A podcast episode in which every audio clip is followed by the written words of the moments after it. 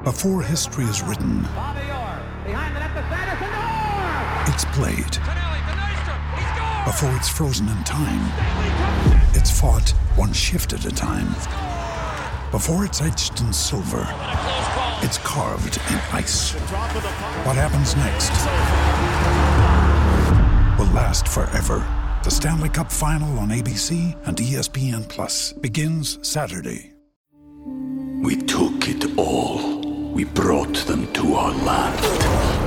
An endless night, ember hot and icy cold. The rage of the earth. We made this curse. Carved it in the blood on our backs. We did not see. We could not, but she did. And in the end, What will I become? Senua's Saga. Hellblade 2. Play it now with Game Pass. Now's the time to save 30% on wedding jewelry, only on BlueNile.com. Make sure your wedding ring is the one with your pick of diamond and lab grown diamond bands, all hand finished and graded for excellence. Or surprise her with something blue she'll love for life, like a stunning pair of sapphire earrings. Blue Nile's jewelry experts are available 24 7 to help, from fit questions to style advice. Right now, get up to 30% off at BlueNile.com. BlueNile.com.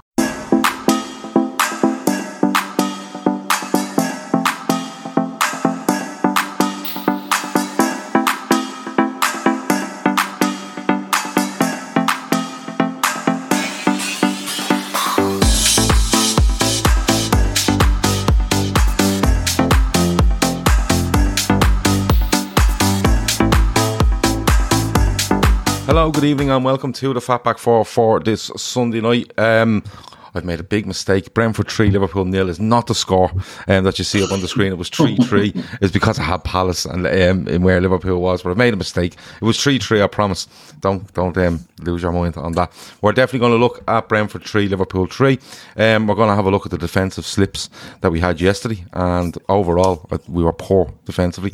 Um, we're going to give credit to Brentford, most definitely, as we go through this, and then we're going to look around the league because there's been some interesting stuff that's happened in the league over the weekend. Um, I think so, anyway. With me, of course, is Seany, Grizz, and Keith, and look, lads, I'm gonna go, I'm gonna get straight into it, no messing about. Um, and Seany, I'm gonna come to you first because um, you know the lineup, Seany. It was, I think, it was the most straightforward lineup you could pick all season so far because of the injury to Ti- Thiago and Harvey Elliott isn't there, of course, and Naby Keita kicked the grass during the week, and we don't know what's going on with him now. But it was, it was the easiest lineup to pick, wasn't it, so far this season?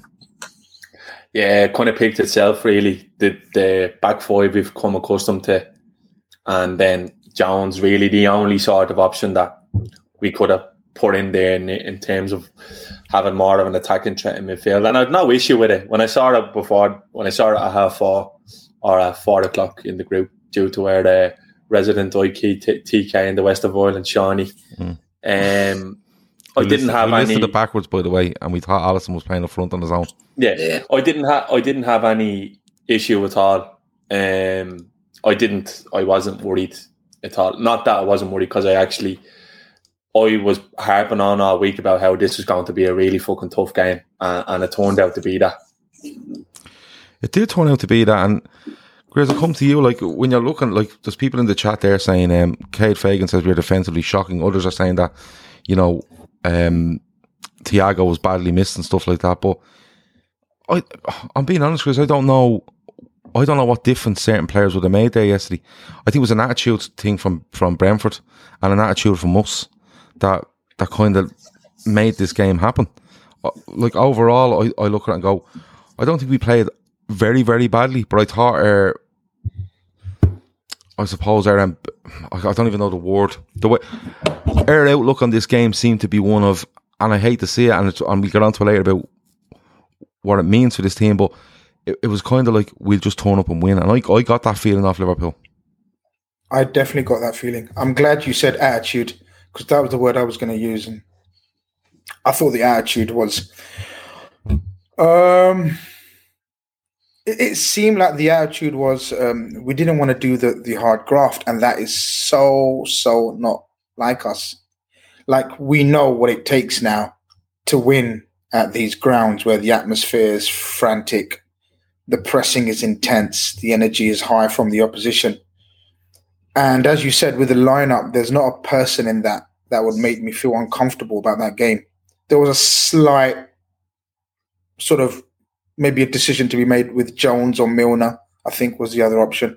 Obviously, Ox is way down the, the, the picking order.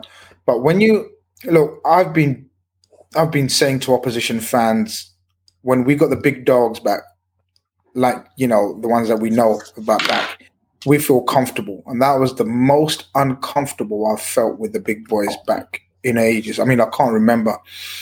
Probably, I think probably Aston Villa. It's got to be right. Uh, you know where where the big boys Yeah, are back, and and yeah, I mean, all the other ones. You know, we've always had a vital component missing right? So we know we lost six games in a row, blah blah blah, all that. But we've had we've had none of the, since we've had the big boys back.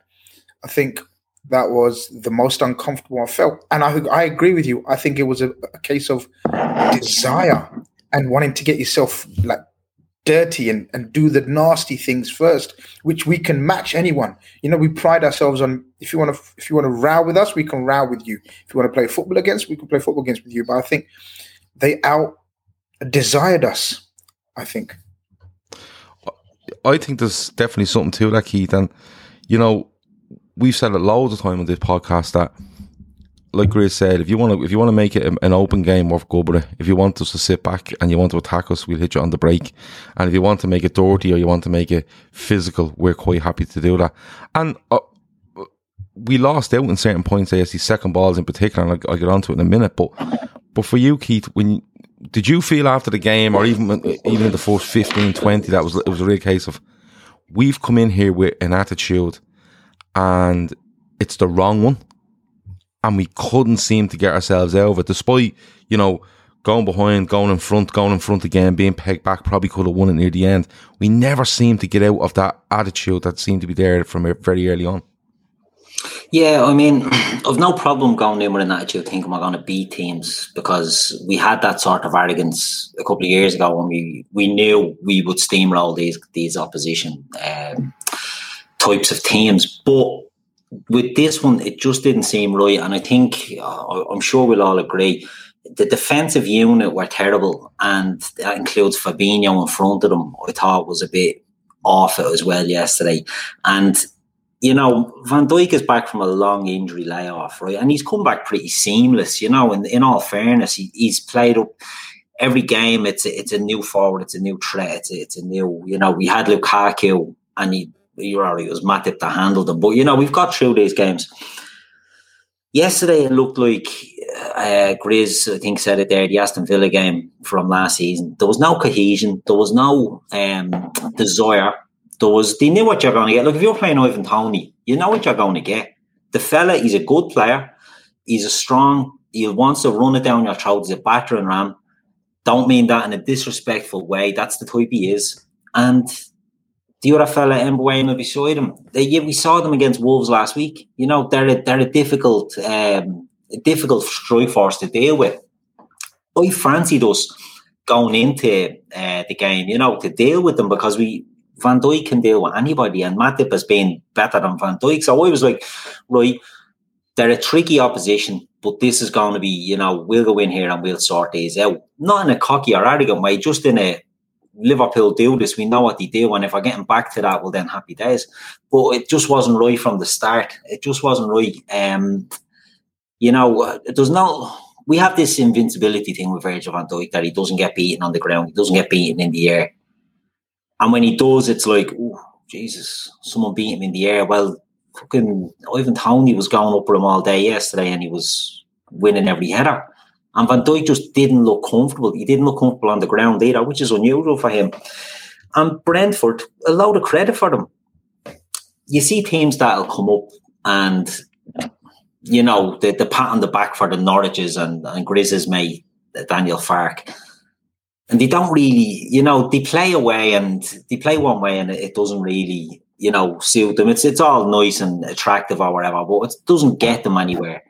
Brentford are going to take points in the league because the style of play they have and the ta- the tactical ability in their players means they will they will sweep up points all over the place. They're from looking at Brentford now for a second. Like you look at their defence, they've got right, Ethan Pinnock is a player who comes up through the non-league Forest Green or whatever we play with. Pontus Jansson and Chris, Kristoffer Ajer. I mean, we were looking at Kristoffer Ajer last year, apparently. Do you know what I mean? Pontus Jansson was a good top player for Leeds. It's a decent defence they have. It's a hard one to break down. They've got a midfield then. Um, again, the the the German fella in there, what's his name, scores the he, second goal. Janelt. He, he's a player. He's a big one, yeah. Player.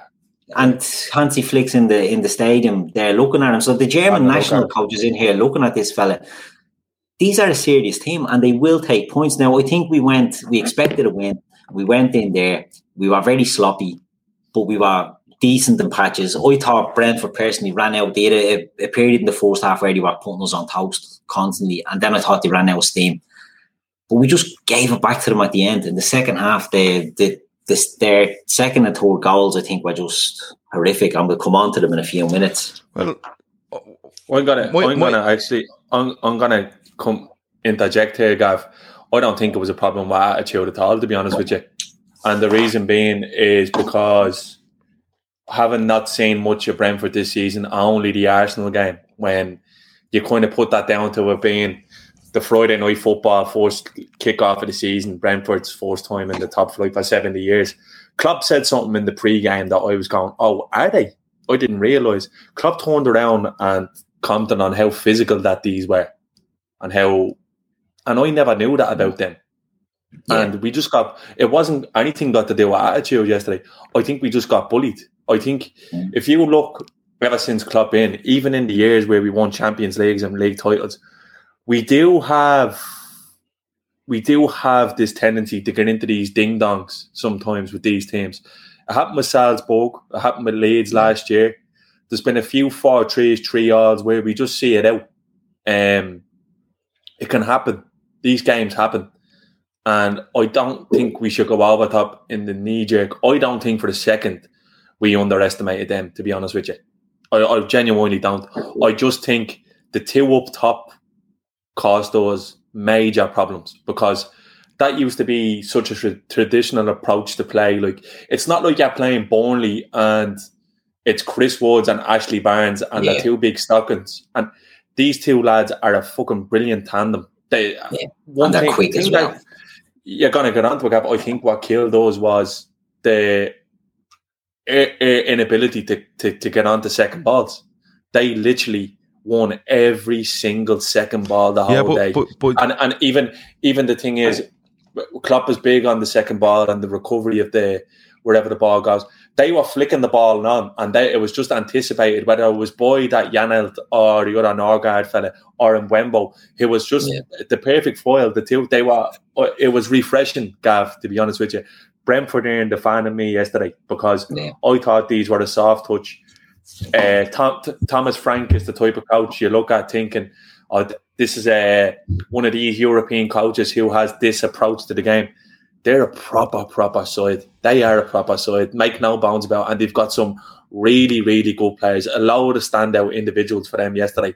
And to be honest with you, I think we done well to get out there with a point in the end because when, when you have an off day like that, you can be so easily turned over. Like like Watford a few years ago when when Troy Deeney and that would be absolutely ramming it down Skrtel's throat, you know, and yeah, you get them just, games. They they made us so uncomfortable yesterday. They yeah. really did. And you could see like you couldn't chalk it down to you can't chalk it down to Virgil just being back from injury because they pulled up a, a graph before the game yesterday and he's top of every stat in the Premier League as a yeah. centre back. Mm. So it just wasn't that. I think I think the biggest takeaway from it was that when Virgil has an off day at the back, we we we so often talk about how Matip pulls uh, Van Dijk out of fire. Sometimes he obviously doesn't because when Virgil has a off day, it, it rings true. Uh, it looked like there was zero communication at the back yesterday, and I'm sure you'll get into the goals and we'll break all, each of them down individually.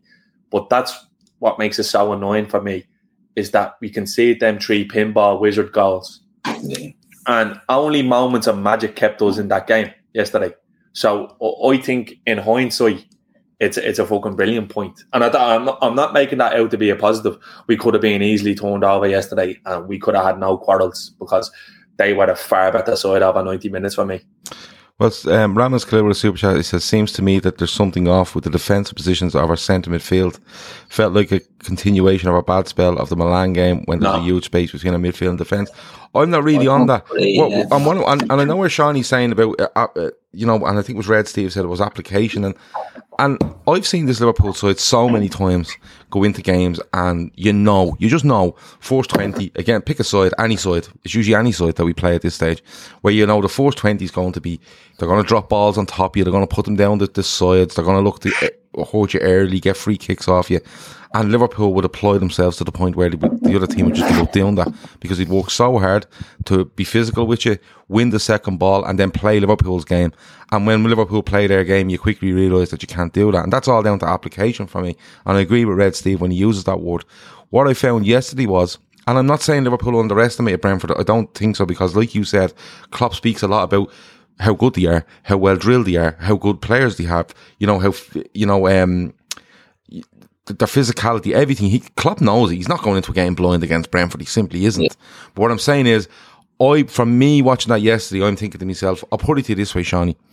If we were playing Manchester City yesterday, we would in no way ever lose that amount of second balls. Ever.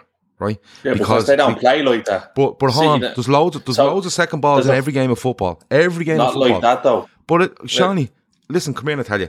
If a, if a second ball is dropping, Gav, they, Yeah, but completely hold on, hold on. bypass the midfield. We, yeah, but we, that, that's fine. But that's fine. If you want to bypass the midfield, that's fine. But your midfield should be able to turn and say they're bypassing us, so we need to be ready for the second ball coming down off Van Dijk or the flick on that's going near our fullbacks, and we weren't. It was an application thing. for me. Yeah. Now I am giving Second credit. balls, are, second balls are far easier to win if your defender is wearing the aerial jewels. So Yeah, I understand that. and we and we didn't do that all day. No, we didn't. But the, but the thing is that I'm giving I give credit to Brentford. I thought they were very very good on what they done. I think the, the goals they score are all very similar for me, where they're overloading in certain areas, and that that's something they've looked at The and played on. one, the first one is forgivable because it's a, it's a training ground set piece that's well executed. Mm. Now Fabinho's probably a little bit lax in the right stick, but that's you can you can kind of forgive that one. But the rest for me does not.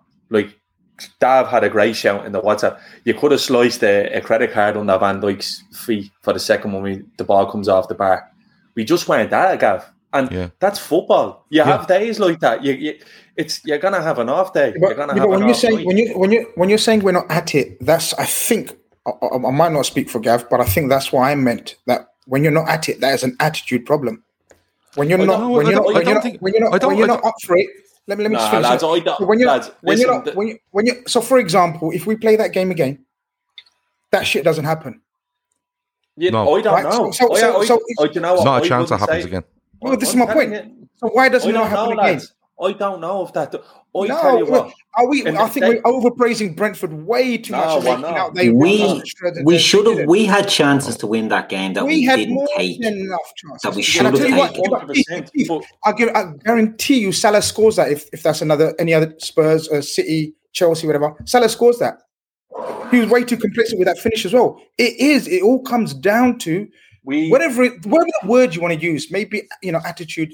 We just stick into one word. I think I think I- it's more. I, I think it's more. Sorry, I think it's more about. I think it's more about at this stage. finding a way. And what I mean by that is, is that we find a way. yeah, Liverpool Yeah. in the past and and this season in games, you look and go, geez, they're being done and down the side, or they're being done not early so much this season, but you know, um, Milan were like we're getting in around the midfield um, for that very short period at Anfield, and Liverpool found a way.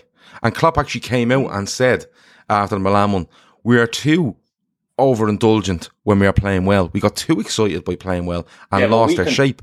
Do you know what I'm we saying? But- controlled that Milan game for yeah, I, I. I, I know we did, but you see, we didn't control we- that game at any stage. no, yesterday. no, and but there was the, probably ten. There was probably ten minutes after the third goal where we started to carve them up. And I agree with you, Grizz. If that's nil all, Salah passes that into the bottom corner. Yeah. Never mind Spurs, Chelsea. If that game is at nil all, Salah's passing that into the bottom corner, and we're not having these conversations. But we don't need to be. That's football. It, small margins, like they fucking played percentages yesterday. They just played percentage football. Hmm. That's No, all no they doubt. did. There's no doubt. Like- That's exactly what I said. I, I said that they've not had to score brilliant goals, Yeah, and that's exactly. what hurts the most. Yeah, None exactly. of their goals, Like even the first one, you said it's a textbook.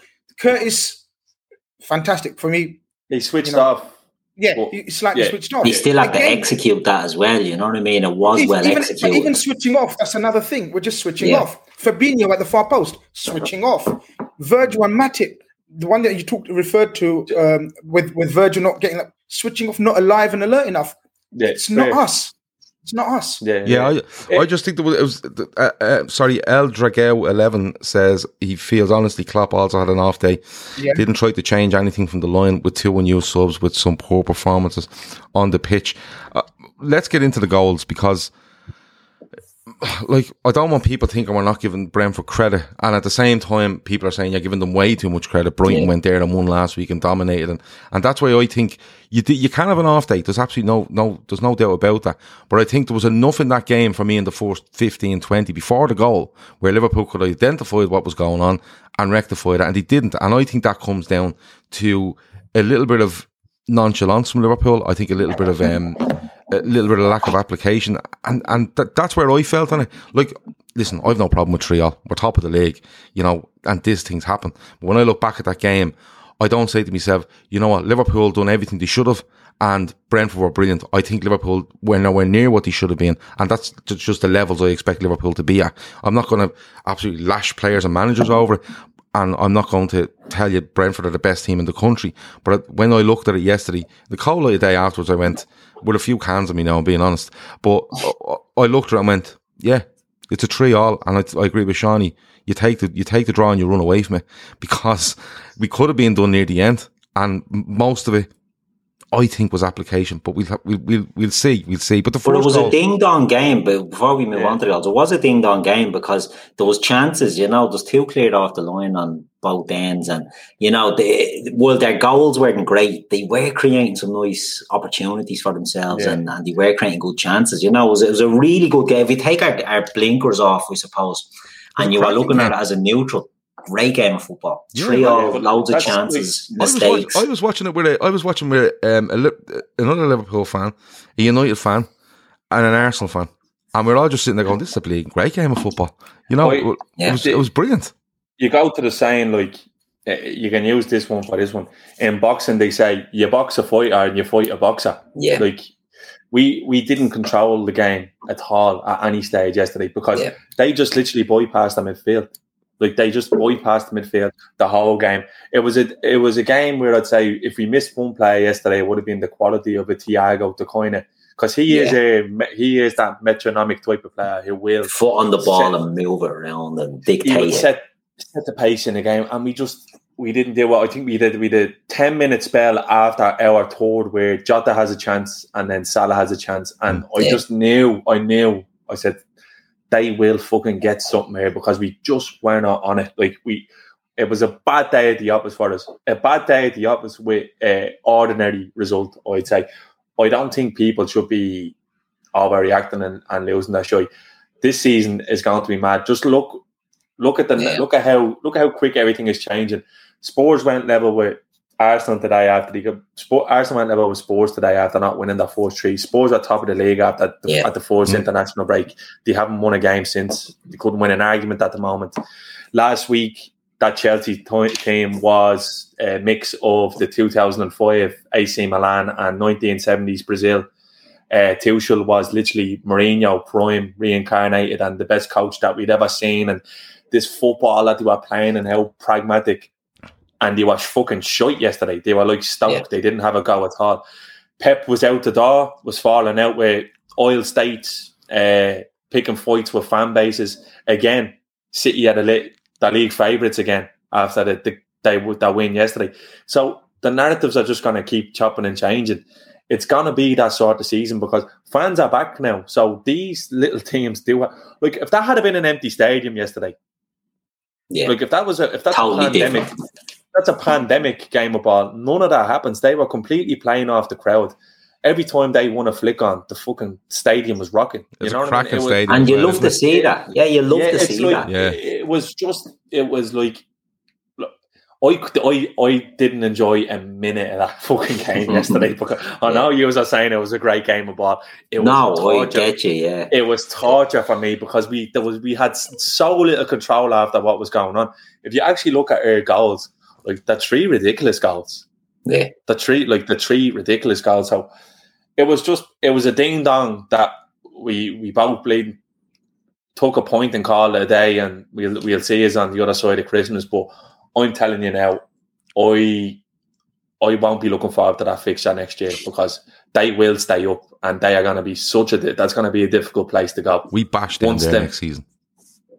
Well, you could be right, Gav, because bashed them Ivan there Toney, next. Ivan Toney might be leading the line for us. Yeah, he next might season. That's how it Yeah, good red. Good red. He, Grizz, he, he was brilliant yesterday. he was, and uh, someone told me he's only five foot ten or something, and he like a salmon in the air.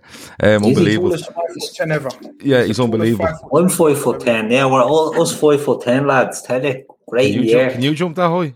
yeah, easy right. peasy. Yeah, over easy a wall, peasy. not for a header. uh, Grizz, I'm going to give you the first goal because a couple of things on it. Um, it's a well worked goal by Brentford.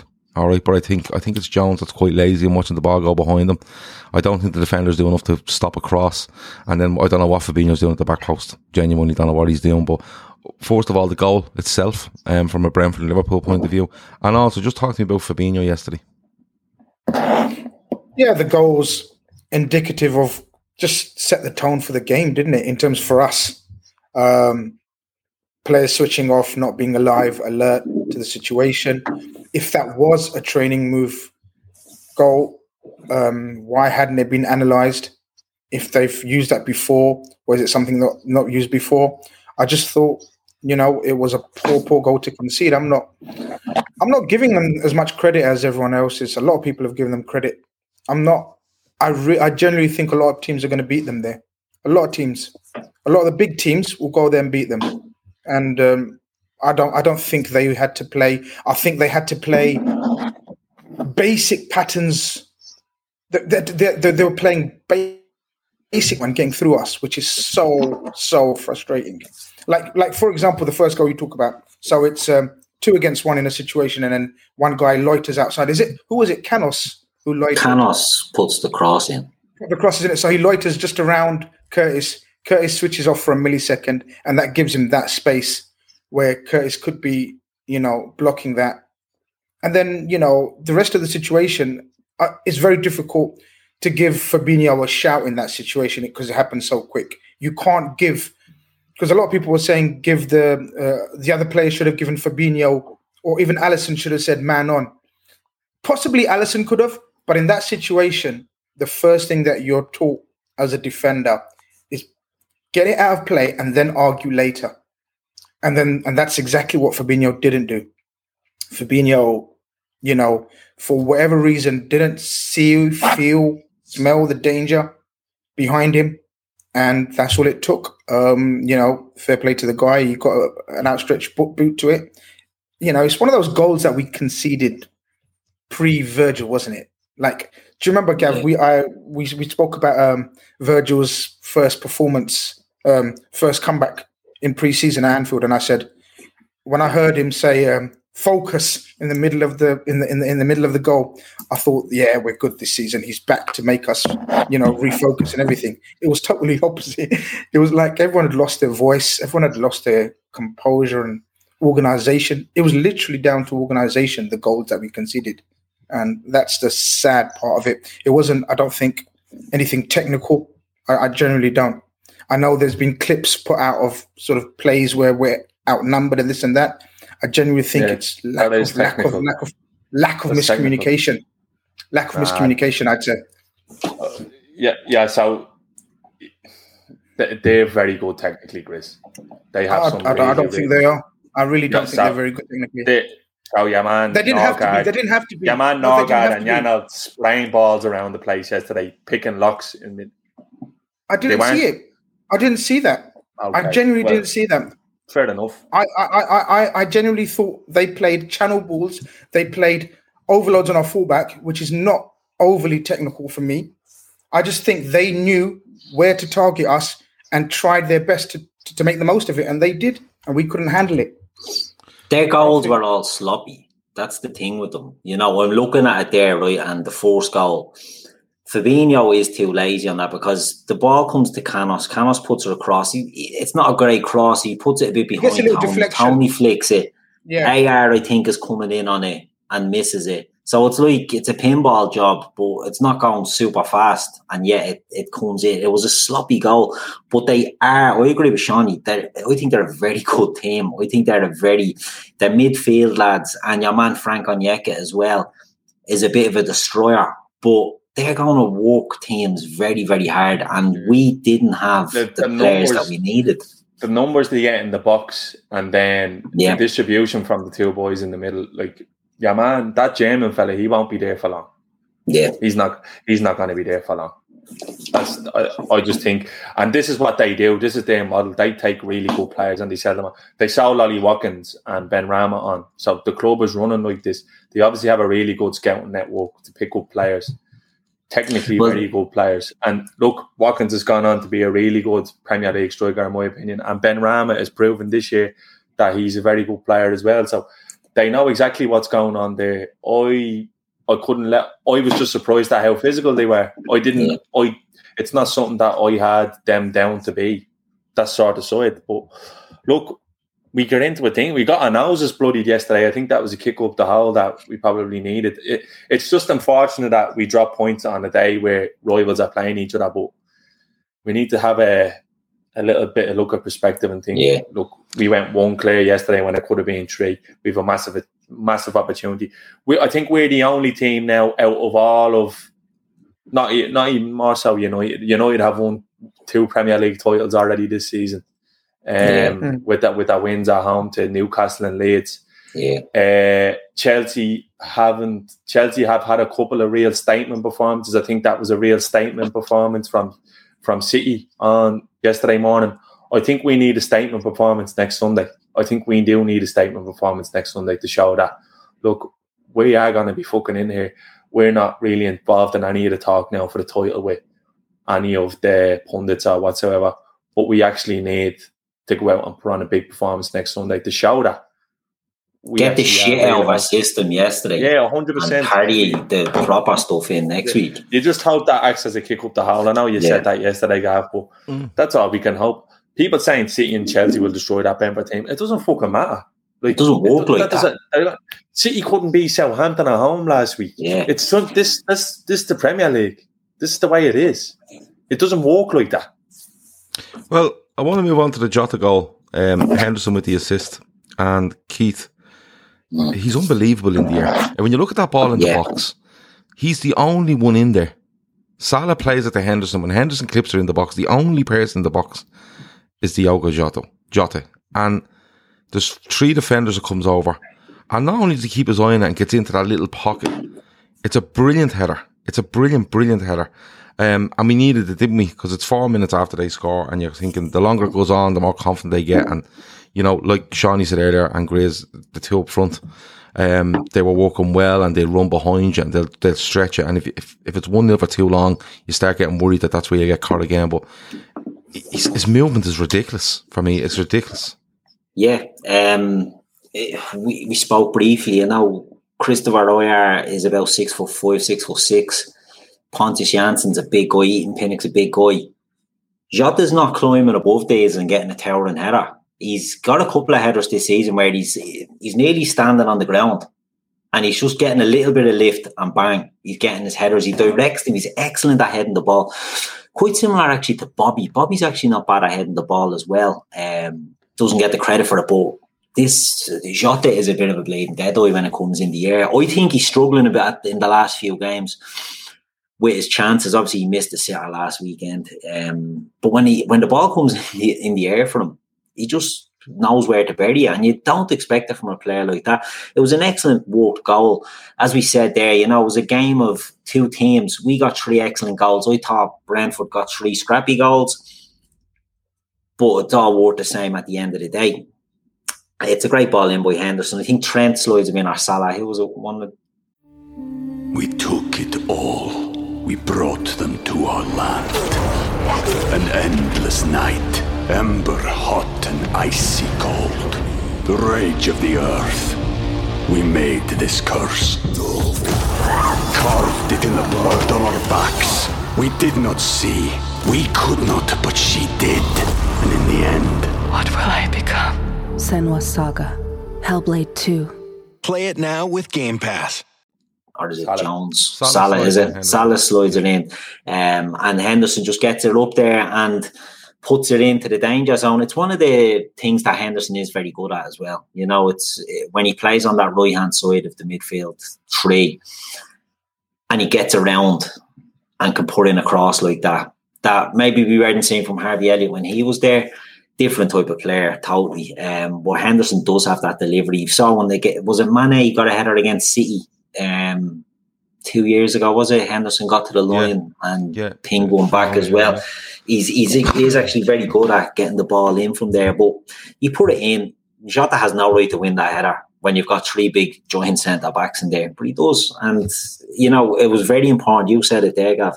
The score within four minutes, you're not letting the crowd whip them up. Do you know what I mean? And and it's hard to put them back in that box. And we done it again sort of later on as well. But yeah, it was a, a vital that we scored there because as the game was going on, you're looking at it and you're you do. Seany said you have this feeling. It's like this isn't going to be the day, and to get the goal quickly was key.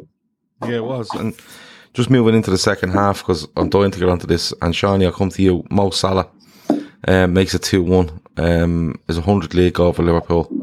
Um, every week we're talking about him doing something different. But um, and, and he does miss a chance at 3 2. That will probably put the game to bed. But he's there. He's there again. He's scoring again. It's it's outrageous what he's doing. And when I was looking up some of the lists of how quick he's got to 100 Premier League goals and, you know, how quick uh, his record is amongst other Liverpool greats, it's it's just madness. There's, there's no Yeah, other word for it. It's madness. Like, Yeah, he's. Oh, I'll, I'll say it with my chest. He's the best player in the world at the moment. I think. Simple as that. In this moment, Who else is that? Yeah, There's literally there's nobody in better form than, than Mo Salah at the moment for me. People can say what they want. You can you can name me players from leagues you pretend to watch, but I'm not really interested because Yeah.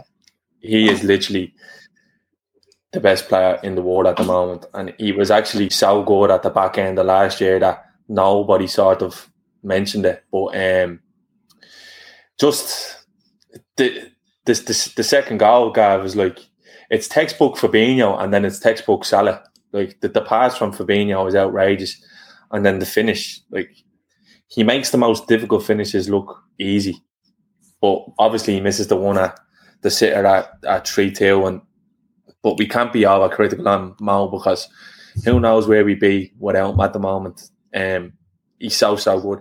The records speak for themselves. I watched the video that Liverpool put up today, the the hundred madness, Big- wasn't it? It big was great. It's just like it's just he's ridiculous. He's so so so good. Um, lucky to have him, and I really do hope that he does sign a contract and stays on because. What age is he now? Thirty. It- 29. 29. I, I I expect him to operate at this level for another five or six years. To be honest, look at the fella. Look at the cut of him. The fella Yeah. is made out. he's in the made out- Ronaldo sort of mold, isn't he? Like, he he's made out of granite. He's made out. He's just a rock. He's my inspiration. you yeah. can tell. Yeah. You can tell. Um, but Grizz, He- Grizz- He's the reason I've gone on the liquid diet. All right, Grizz, I want to come to you because um, there was another little thing here from Optus Sport that said Liverpool FC have existed for 20, 129 years. No Reds player has ever gotten to 100 top flight goals quicker than Mo Salah.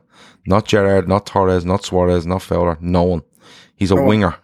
The Egyptian king is already a bona fide Anfield legend. Um, I don't think you can argue with that, Grizz, can you? You, you, look, sorry, go on, Sean. You was going to say something. like bona fide Premier League legend. No, Yeah. listen. At the end of the day, right? Don't let that line about he's a winger go past you. Yeah, Don't exactly. don't let that, don't don't let don't let that go past you. Stop and read that again to yourself. Read the names of those strikers, and those are just Liverpool legends, right? They was Premier through- League as well. No, hold on, Keith. This is what I was going to say. Then go through the Premier League legends that he's beaten in terms of speed to the 100 goals. And then see the only three players that are ahead of him are um, Shearer, Shearer, Aguero, Kane, and Kane. and Aguero. Are you fucking having a laugh? Like this guy's a right winger. And every Now what- heat map, every fucking statistician, stat, statistician will show you yeah, that's the one. Will show you. Will have heat map of Salah covering that area. So there's yeah. no proof. No one can, no opposition fan or any critic of his can tell me, oh, but he plays in a system where it enables you to be through the middle. No, he fucking doesn't. He doesn't. It's his intelligence, pure intelligence and desire. And as Seany says, his his general well-being. He's, he's, he's perfect. He's the perfect example to any young footballer in terms of how to keep you know yourself going and and and in tip-top condition. And the rest is just his natural instinct and desire to score goals. Very similar very similarly to uh, cristiano ronaldo. And, i and i don't say that slightly because we know cristiano ronaldo is you know one of the one of the all-time greats. But this guy is on the way to being one as well in my humble opinion. He, he is for me. Um I think he's just unbelievable, and, and I I keep getting into rows over over him and, and Luis Suarez, and I just I get where people go when they love watching Luis Suarez, but there's no comparison of Luis Suarez at, at Liverpool to him to Mo Salah for me. Keith, um, Klopp on Salah. This is a tweet from Paul Gorst. He says, exceptional. Two weeks ago, we got 100 in the league. Now 100 for LFC. We have to give him another short with 100 on it. His numbers are insane, incredible. But I know Mo and he thinks about the two he missed. Of course, an outstanding achievement. And that little bit in the middle, Keith, he thinks about the two that he missed. That's the drive Grizz is talking about, isn't it? That's the, the appetite to, to be just get better and better and better, regardless of what age he is or what numbers he puts up. Yeah, the thing with the thing with Salah, um, we've seen strikers down the years in the Premier League, you know, that they they miss chances and it'll get into their head or they take so many chances to get their goals. Salah's we think of the numbers he has and think of the chances that he misses. This fella is absolutely outrageous. Do you know what I mean? Like it's he, he doesn't get the credit he deserves. We say this all the time, but um, the the fact he knows what he can do, he's he's not worrying about you know, if Ronaldo was in the league or Lukaku was in the league or whatever, whoever's in the league, Mo Salah is looking there and thinking, right, I'm going to go for 30 goals in this league this season. I don't give a shiny shite what else anyone other striker is doing. I'm gonna do this. If I have an off day, I'll still get a goal and I'll still be looking at the next game. So many players go through the patch where they they just it gets in their head. My missus, we were watching the game here, and my missus just said to me before he scored, I hope he doesn't have a Michael Owen. Wasn't he stuck on a 99 for a while trying to get to his 100th? Uh, went a good while Michael Owen trying to get, and she goes, I hope he doesn't have that. And within two minutes or something, he scored. But she picked up as well on the thing. She was disgusted that he'd done a VAR on it because they took away from his uh, his joy of getting his hundredth goal. Now I was delighted yeah, that the lads went takes, over he takes away from himself. He keeps turning around the fucking linesmen and saying, "That's what I was going to say." He's done it against Milan as well the other day. He's yeah, looking not, over he's and he's looking going. I'm not sure. Yeah, yeah. Said, he's now Luis Garcia. Just fucking run and celebrate. Do you know what yeah. I mean? Just yeah. just get off and celebrate. But you could see what it meant to him and what it meant to the the, the teammates. I mean, the, the, the lads are right, you know, when you look at the players that he's got there quicker than in Liverpool, and you seen the stat there today, like that he's what's he one is he behind Didier Drogba in the all-time f- three goals or something behind Didier mm. Drogba? but Mane is only like yeah, yeah, 115 games, yeah. But Mane is only like five behind Drogba as well. And we've got like two African players in the team that are going to overtake Didier Drogba. And if you look at the the the standing that Didier Drogba has in the Premier League, people would say he's one of the best strikers ever to play in the Premier League. Mo Salah's putting his goal record on Blade Toast here and he's blown the arse off it. You know, look at the players that he's outscored. And Grizz touched on something there. Look at his heat maps. Ronaldo went to Madrid. And even at United at the end, he played very he played a lot centrally. You know, he moved centrally to get his goals. Salah still plays quite wide. At Madrid, Ronaldo was essentially gone centre forward. Do you know what I mean? And he adapted his game and he became a goal machine. Look, there's no argument about that. Salah's still doing his work off that wing. It's reminiscent. Maybe Henry is the only one that went wide as much in that that top echelon of Premier League goal scorers, but yeah, but Mo Salah is but, but he's not going central, which I thought he might have seen him more central. He's not. He's still staying out on the wing. He's doing all this damage from the right wing. Yeah, but the thing about Thierry Henry was Thierry Henry was Arsenal's main striker. He was the central yeah. striker. The reason Henry used to pull wide was uh, to get to expose people and get them one on one in those areas. And it wasn't really wide. What he used to do was he used to come into an inside left channel. He would he'd never stand out on the touchline. But what he'd do is he'd pull you wide, a little bit wider and out of, cent- out of the central areas, and then he'd look to expose you because there'd be a gap between you and your centre half mate. And if he got by you, he was into a gap and you were never catching him. He was outrageous, Thierry Henry, like fucking outrageous. But Salah for me is just a winger that scores ridiculous amounts of goals. You do you do look at his heat map; it's literally all the way up the right wing and then moves in slightly. But you oh, never Yeah. see a massive thing where it's like he's always in the middle of the goal. He's not. The only time he's in the middle of the goal is usually when he's just scoring. You know, he does an awful lot of work off the off the right hand side, and he just is a winger. Chris Brack says Drogba got 104.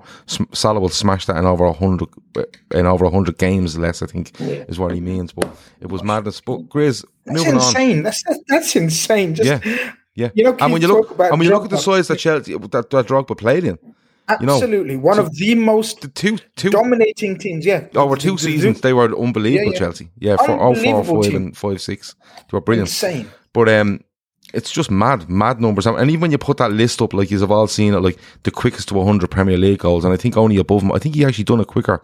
He might have done it quicker than Henry, but he, it's it's like Aguero, Kane, Shearer. You know, and they're just three out and out strikers. They're just three killers. They're not pulling wide. No, or no, no. channels Shearer never pulled between wide. Centre backs and Yeah. fullbacks. Aguero Like loved him. to um, play in that 10. The only place Aguero used to go would be, he pulled maybe a little bit left or right, but usually a little bit deeper sometimes. And he would, he would, you know, he would in the in his game. He had it in his game, Aguero, where he mm. could he could create as well as be a main striker. Shearer was Yeah, just a he did. killer down the middle. Them, and them boys took penalties as well for the forward. Like Salah didn't get on penalties until halfway through his se- second, third season. yeah, yeah, they're, but they're just they're central strikers. And you look at Aguero, you look at Shearer, Kane. You know, people go on about the creativity of Kane, and I we seen it mostly under Mourinho for me. But um, he's just a fella in front of goal. You know what I mean? It's just, it's, ah, there's no more words from. There's just really not. You just have to. Yeah, it's going to get to the stage where he's going to keep doing this, and people are going to go, yeah, but he's Mo Salah. That's what it's That's going to get to. That's the thing now, isn't it? Is that uh, only Mo Salah has this, only Mo Salah has Yeah. this, only Mo Salah has this, and that's that's the legacy he'll leave behind. I think, like I think everyone now loves nostalgia, and they look looking back at these players, but we won't really Salah won't really get his flowers until he's gone. I feel because Mo- yeah, most don't. yeah, exactly, and that's that's just normally how it goes. But he is as elite as elite gets, and long may it continue. Because to be honest with you, he is the type of player that can win this league on his own. That's just how good he is. He, is- he is that good, and, and the shape he's in, Sean. You look at him, and he's just a machine. And people would say he might use lose a y- yard of pace. He's becoming a way more intelligent in his game for me. He's oh, more the rounded for the Yeah, team he's now. may, way more rounded in his game, and how he's looking to. You remember Mo Salah used to get it, and you go, "He's so quick. He's just going to look to burst He's past playing- people." But now he's, he's looking to bring it- players into play that Yeah. and that negates that any lack of pace that he might uh, or yard he's- of pace he's lost. He's playing with a smile on his face as well, which is Yeah. nice to see. Yeah. because it hasn't always been the case for him. To be honest with you, now I I I just hope that the contract situation is is sorted. or Oh, just give him the sorted, fucking contract. It would And- be such a it would be a massive boost to us, to be honest with you. I, I really do because he's really starting to feed off the energy of the fans now. You can see the jerseys had to come on off a couple of times this season.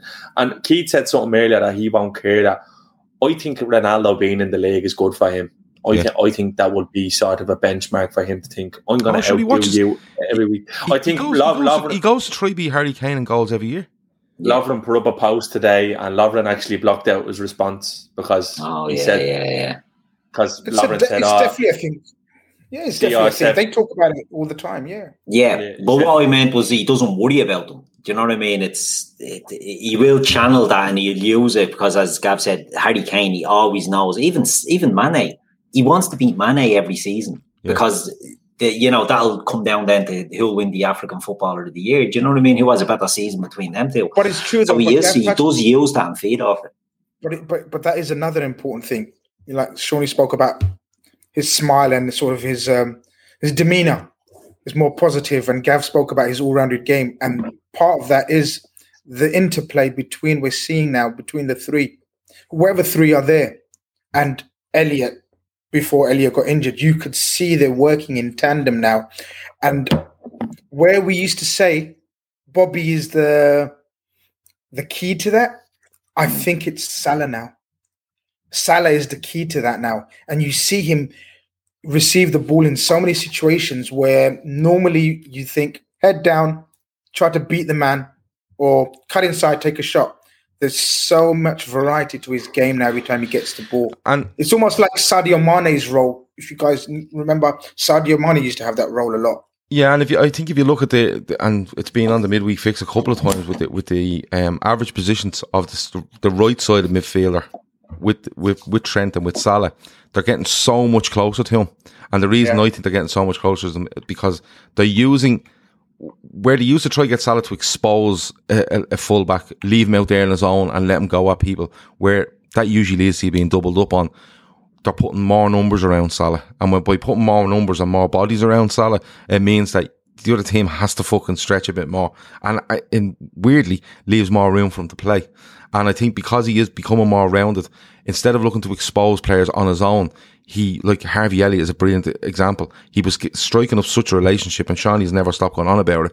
The relationship he was striking up with Harvey Elliott, where he trusted Harvey Elliott so much that he'd give him the ball and go, I'm going to give this to this fella and he's going to know where to put it from me in a minute. And we're going to take two or three players out of the game instead of me having to try B two or three on my own. I think it's, and it was, that's probably the hardest thing about the Harvey Elliott thing. I think the relationship that was striking with, with Mo Salah is probably, is a huge, huge loss in it all. Um, Dinesh, with the longest YouTube name in the world, I can't read it all out, but Dinesh says, um, he thinks Mo Salah will become the best Liverpool player in the Premier League's history, and as he and he knows, in his opinion, that Liverpool are going to win the Champions League, League and Champions League. I think that's a huge show from Dinesh. I like it though. Um, and Chris Brack says his interplay has much improved. Grizz, Don't be threatening me with a good time, Dinesh. it goes. um, we we don't forget anything on this show. Um, but Grizz, it goes two all, and then Curtis Jones makes a three two with a cracking hit, and I thought he was our best midfielder yesterday. Just just to put that on record, right? And then he subs him off. Now, firstly, Grizz, the goal really confident comes inside, good strike, little clip, little clip it off the defender, I think, and but then he takes him off. Grizz, did you find that weird? Or did you just think Klopp is just, they're looking at it and they're thinking, you know, Jones hasn't played loads and loads of football, might be going on his legs a little bit. What did you make of it? I thought it was a strange one to take off. Yeah, I, I thought. I thought. Look, first a word on Jones because you know there's always this sort of. Um, there seems to be a section of the fan base that sort of um, like to like to sort of speak ill of a player when another emerges. So the emergence of Harvey Elliott has suddenly caused the wankers in the fan base to start questioning Curtis Jones now and it's it's it's stupid, absolute silly. Um, I keep forgetting he's twenty, Gav. He's twenty years Yeah. old, and he's being asked to play in probably one of the most, probably one of the most tactically um, sort of astute central midfields in, in in European football in a Jurgen Klopp central midfield, and he's been asked in his very small career to play a variety of roles and he's done everything that's been asked of him in one of our most horrendous seasons injury wise and you know people are out there sort of questioning his his ability. I've never questioned his ability. Never. I just wanted to see um just from a selfish my point of view you know means fuck all to him. But i just wanted to see myself for him to create a, a definitive position for himself in this team I didn't want him to be become a, a, a jack of all trades and a master of none because I think he's got the ability to become a proper footballer in, a, in one. A Grealish, he could be our Grealish, for example. Um, I thought yesterday's performance was was brilliant. I think he was clear of, of our midfield, the other midfielders. I thought the goal is what we asked for: goal contributions, goal contributions. Doesn't have to be goals, but just create chances, take shots. Because watching him in the under 20s, uh, under 21s, like I, I did manage to quite a bit over a couple of years, he's always, always come across as a calm finisher, a cool finisher, a confident finisher, um, you know, a creator, you know, and, and, and I thought yesterday that goal, it took a slight deflection, but it was a brilliantly struck goal Superb and the timing of the and it, look, Gav, even if like you suggested, maybe Klopp thought his legs were running out a bit. When you've scored a goal like that, let me tell you, because I've scored a, a few Give- like that. Give him another When, 10. when you, the adrenaline don't let you fucking stop for 10, 15 minutes. You press like a mother. You understand for the 10, 15 minutes. Very good. And that's what we needed. That's what we needed at that time. We didn't need a fresh Bobby, even though Bobby is fucking pressure himself. But Bobby's a total different type of player energy wise, especially we've seen coming off the bench. I thought it was the wrong move. If we didn't take the lead, that was the move I was looking to do. But but the fact that we had taken the lead, you give the kid five, ten minutes to press like anything. And then you assess the situation. it was a strange one for me because, like, regardless of what was going on in that game, like, and, and all mentioned it earlier, they're bypassing their midfield. All right. Now, Bobby Firmino's one of his biggest attributes is he comes on and plays up front. He links play. He gets some goals. He gets some assists. One of his biggest attributes is when teams look to play in midfield, he's there and he's around them and he's trying to nick balls out them and he puts them under pressure and allows us to win the ball back. But when a team is playing where they're going, we've no interest in our three midfielders. We're going to put it up there, and if we win a flick on, we're going to chase it. And if it drops down, our three midfielders are going to be on it. Bobby Firmino's not going to chase down three fif- 50 yards up the pitch to try to get it off them. So I agree. Like I, I would have left Curtis Jones on him and give him another five. All right, give him another five, and because he's in the area of the park where they're still going to look to exploit and they're still going to look to, you know, win second balls and stuff like that. Maybe he wanted to bring Firmino on. Why didn't he bring on bring him on for Jota? Just change something up front. Bring him on for a Mane. Stick Jota out wide. You know what I mean? Do something like that. But it, it made very little sense to me as to why that sub was a being made after he just scored. Can I just- agree. can I you just give him five more minutes, but but the position. Bobby was it- stripped and all, wasn't he? He was Yeah, stripped but the before the goal. sense He of it was, was a they bit was making that sub. I thought it was a bit strange. Uh, Well, don't get me wrong. Don't get me wrong. quickly- If, if sorry, if Curtis Jones doesn't score there, I can kind of get the idea why you bring him on because you're looking to unlock and he's that sort of player. But when he scores, you're kind of going, well, th- this is only going to be ramped up now where they're going to just bypass and start hitting balls. It just didn't make sense. Go on, Grizz Keith. I was just, I'm just going to finish. I'm just going to finish off by saying, it literally was uh, Jurgen Klopp. So we've spoken about sort of why didn't he change certain stuff, and if he saw certain stuff going on at the start of the game, during the game, why didn't he adjust accordingly? I genuinely thought he looked at their team and their forwards and everything. He looked at ours and he said, "All right, you want a fucking gunslinging match? Let's do it. We'll outscore you." It was back to that Jurgen Klopp for me, that mentality. And he thought, I'm gonna outscore you guys. If you guys gonna fucking come at me with five, six people in our box, we'll counter you with our three, four forwards. And I genuinely think that was the game plan as opposed to what I wanted. What do we know? Or, or a lot of people were asking for was bring on Konate, double up on Trent's side, you know, and then just firm it up. But Jurgen Klopp is that type of manager who's as mad as as as Frank for the other team. Thomas Frank, is it? Yeah. you know, he thought, all right, well, if you're brave enough and to do it against against my team, I'll fucking show you brave. And and I, I, I generally thought Klopp got into the emotion of things as well and thought we'll outgun them. We'll because it, it literally look even though it was three all guys, that could have been 5-2, 4-2 at the end, very very easily Yeah. because we had a quick fire three gilt edged chances, and that Which, if have we take them, if we take them, the substitution is fine. The hindsight's a great thing, and And then, and then we say, and then we would have said, "Plucky Brentford, Yeah. thanks, brilliant atmosphere, lovely." We great change 4-2. by Klopp. Uh, Klopp going for that and, and going with the four attackers. You know, if Mo puts in the one that he should have put in, it's a different outlook. And look, I think the Curtis Jones thing. I thought you, I thought it was very good. I know we said he switched off on their first goal, but he hasn't played. He hasn't had a lot of minutes this season.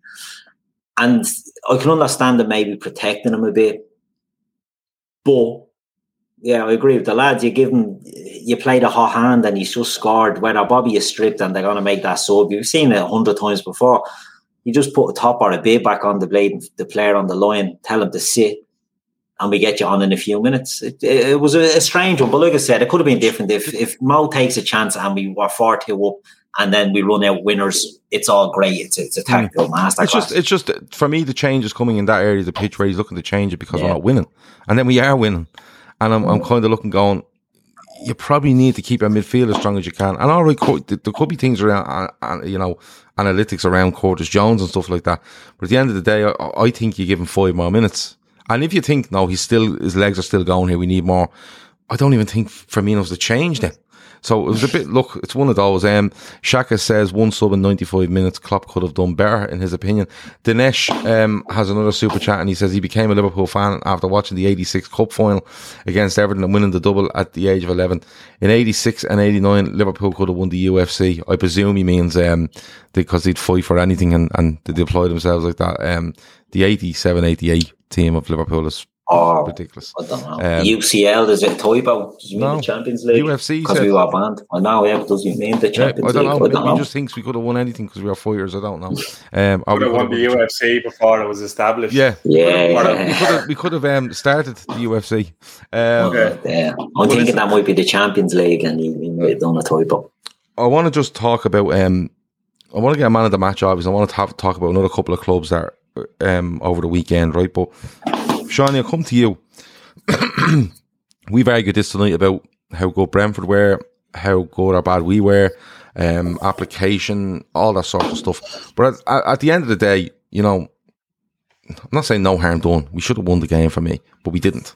We still get a point. We're still fine. We didn't lose. Yeah, just uh, everything's fine. But but I want to ask you, Seany, is there a lesson learned there now? Is that something that you know Klopp comes out and gives credit to Brentford and says, "Look, this happened and that happened"? But is there a lesson learned there, Seany, where you know he's going in there today and he's saying, "Right, that doesn't fucking happen again." Bang, bang, bang wasn't good enough. Um, it doesn't happen again.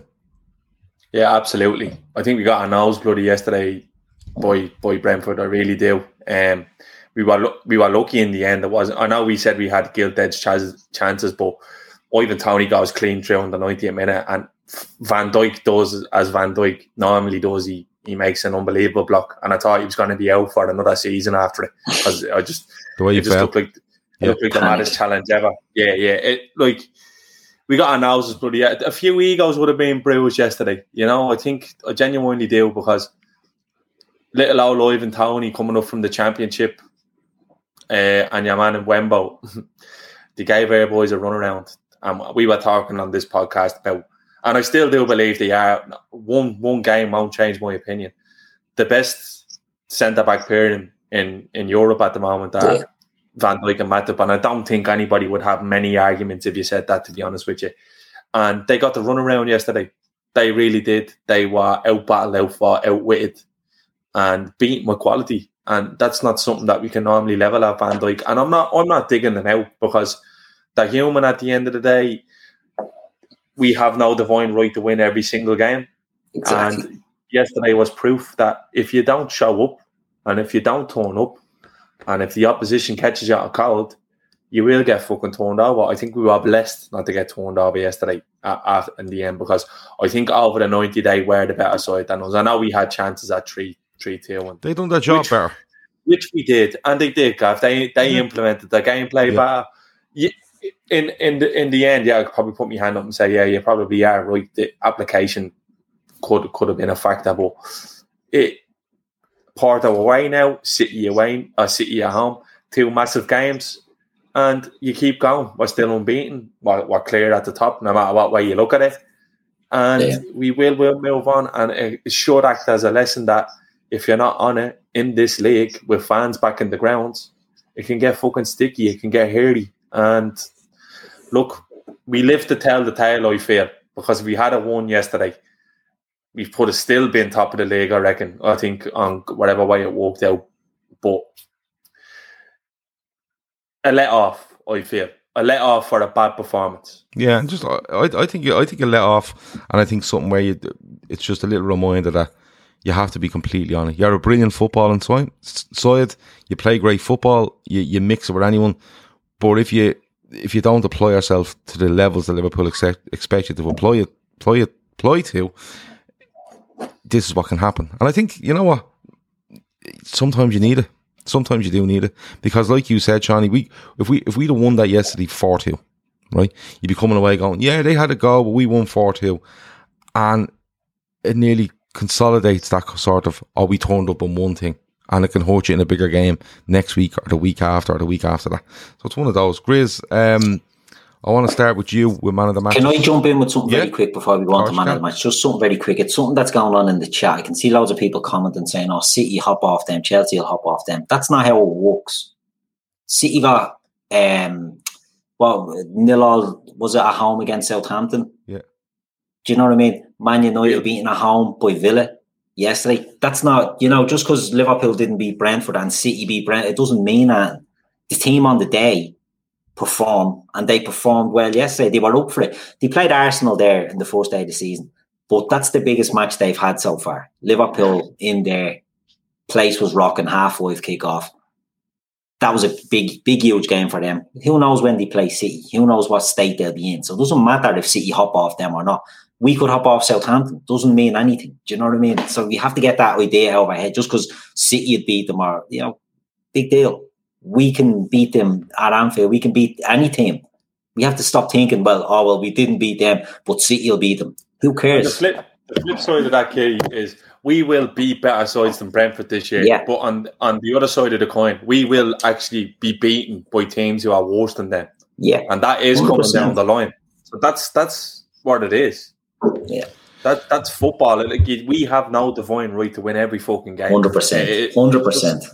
It's the way if you don't show up, you could get turned over. Like everyone's going mad about transfers already in the fucking chat. I know it's fucking mad um, because Do me a- uh, Jamrock, do me a Jamrock favour, says, will you? Jamrock Jamrock says, fucking laptops. FIFA 22 has early access out tonight. Go on and fucking sign all the players you want. Jamrock says horrible draw. Uh, Bissouma rumor. I don't know anything about a Bissouma rumor. Does anybody know anything about a Bissouma rumor? Has anyone read like- anything about a Bissouma? Sounds, sounds like an ice cream.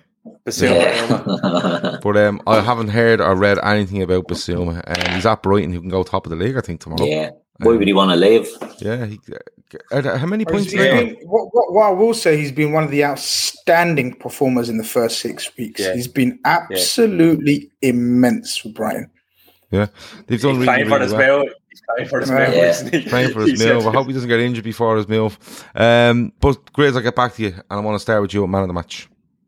Clear for me. Um, young Curtis Jones, amazing, twenty year old, bloody hell, only going to get better. Okay. Um, Seany. Yeah, can't can't disagree with Jones. Thought he was very good. Special mention to to Mo, but that's just his level at the moment. We can't be giving it to him every week. Uh, Keith.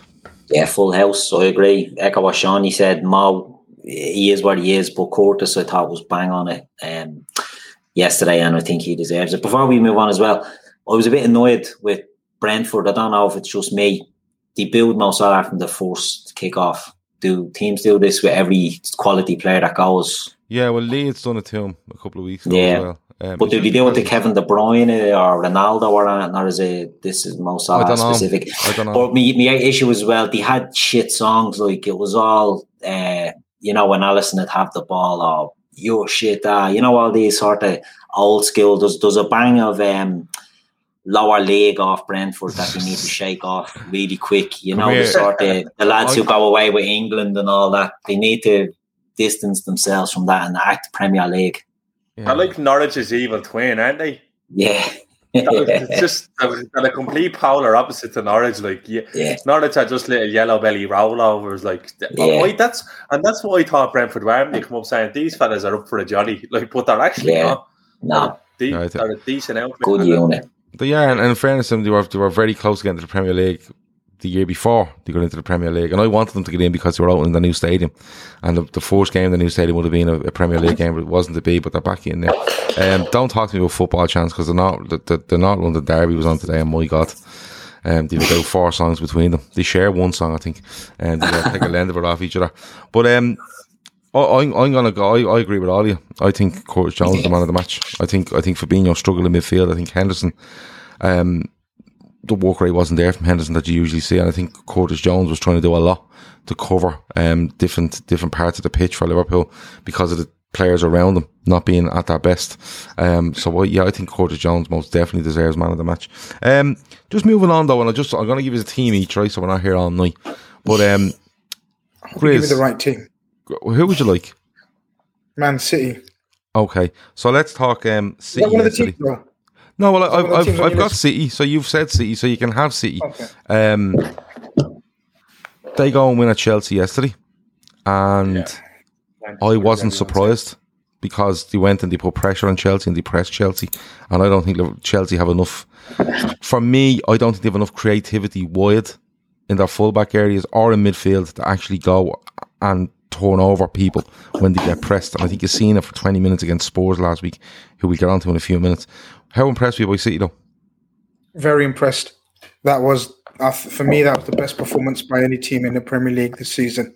Um, going to a cocksure, confident, arrogant, almost Chelsea, and a manager who absolutely bottled it. He shat himself, but that's not taking anything.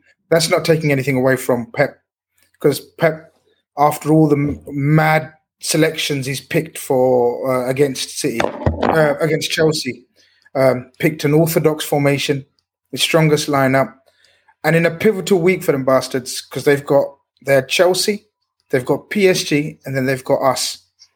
And we've known and we've suggested in the past that if Chelsea, um, if City lose their head, they can be mentally fragile. And if you put pressure on them, so for example, if Chelsea had turned them over, PSG away, anything can happen in that game. And we know we can definitely turn them off Anfield. That could be an absolute shit show for them and, and, meant, and, and probably like what, six, eight points behind us, lads? I'm not sure like about the points hmm. difference, but something like that. Instead, that performance sets them up and this is why I'm slightly more angry and frustrated at the two points dropped against Brentford than maybe some of you, some of you in the chat. I'm v- slightly more frustrated because I know next week's game could have been, could have been, could could have given us a bit more leeway. So, so for example, going them ahead one point ahead, we could have been getting three points ahead, and and some of some may have taken a draw next week. Now I think you know we really need to to beat them, and that'll still be a mentally um, uh, a mental blow for them. But I think yesterday's performance will inspire them, and I still say, I still say, despite Man United's glory, glory, and Chelsea's, you know, Lukaku and and everything else, tactical tactical Tuchel they're calling tactical Tommy they're calling him or something, whatever. I still think Chelsea and us are the only teams that put 14, 15 wins in a row and, and blow this league apart. And if, if they beat us, if they beat us next week, I'm just saying it. I'm not fucking saying they will. I'm saying if they beat us next week, that's the type of run they start where they win 14, 15 in a row. I think as as much as Thomas Tuchel was given credit last week away to Spurs when he made one substitution that was fucking screaming at you from 20 minutes in and he was declared as a, a footballing genius last week.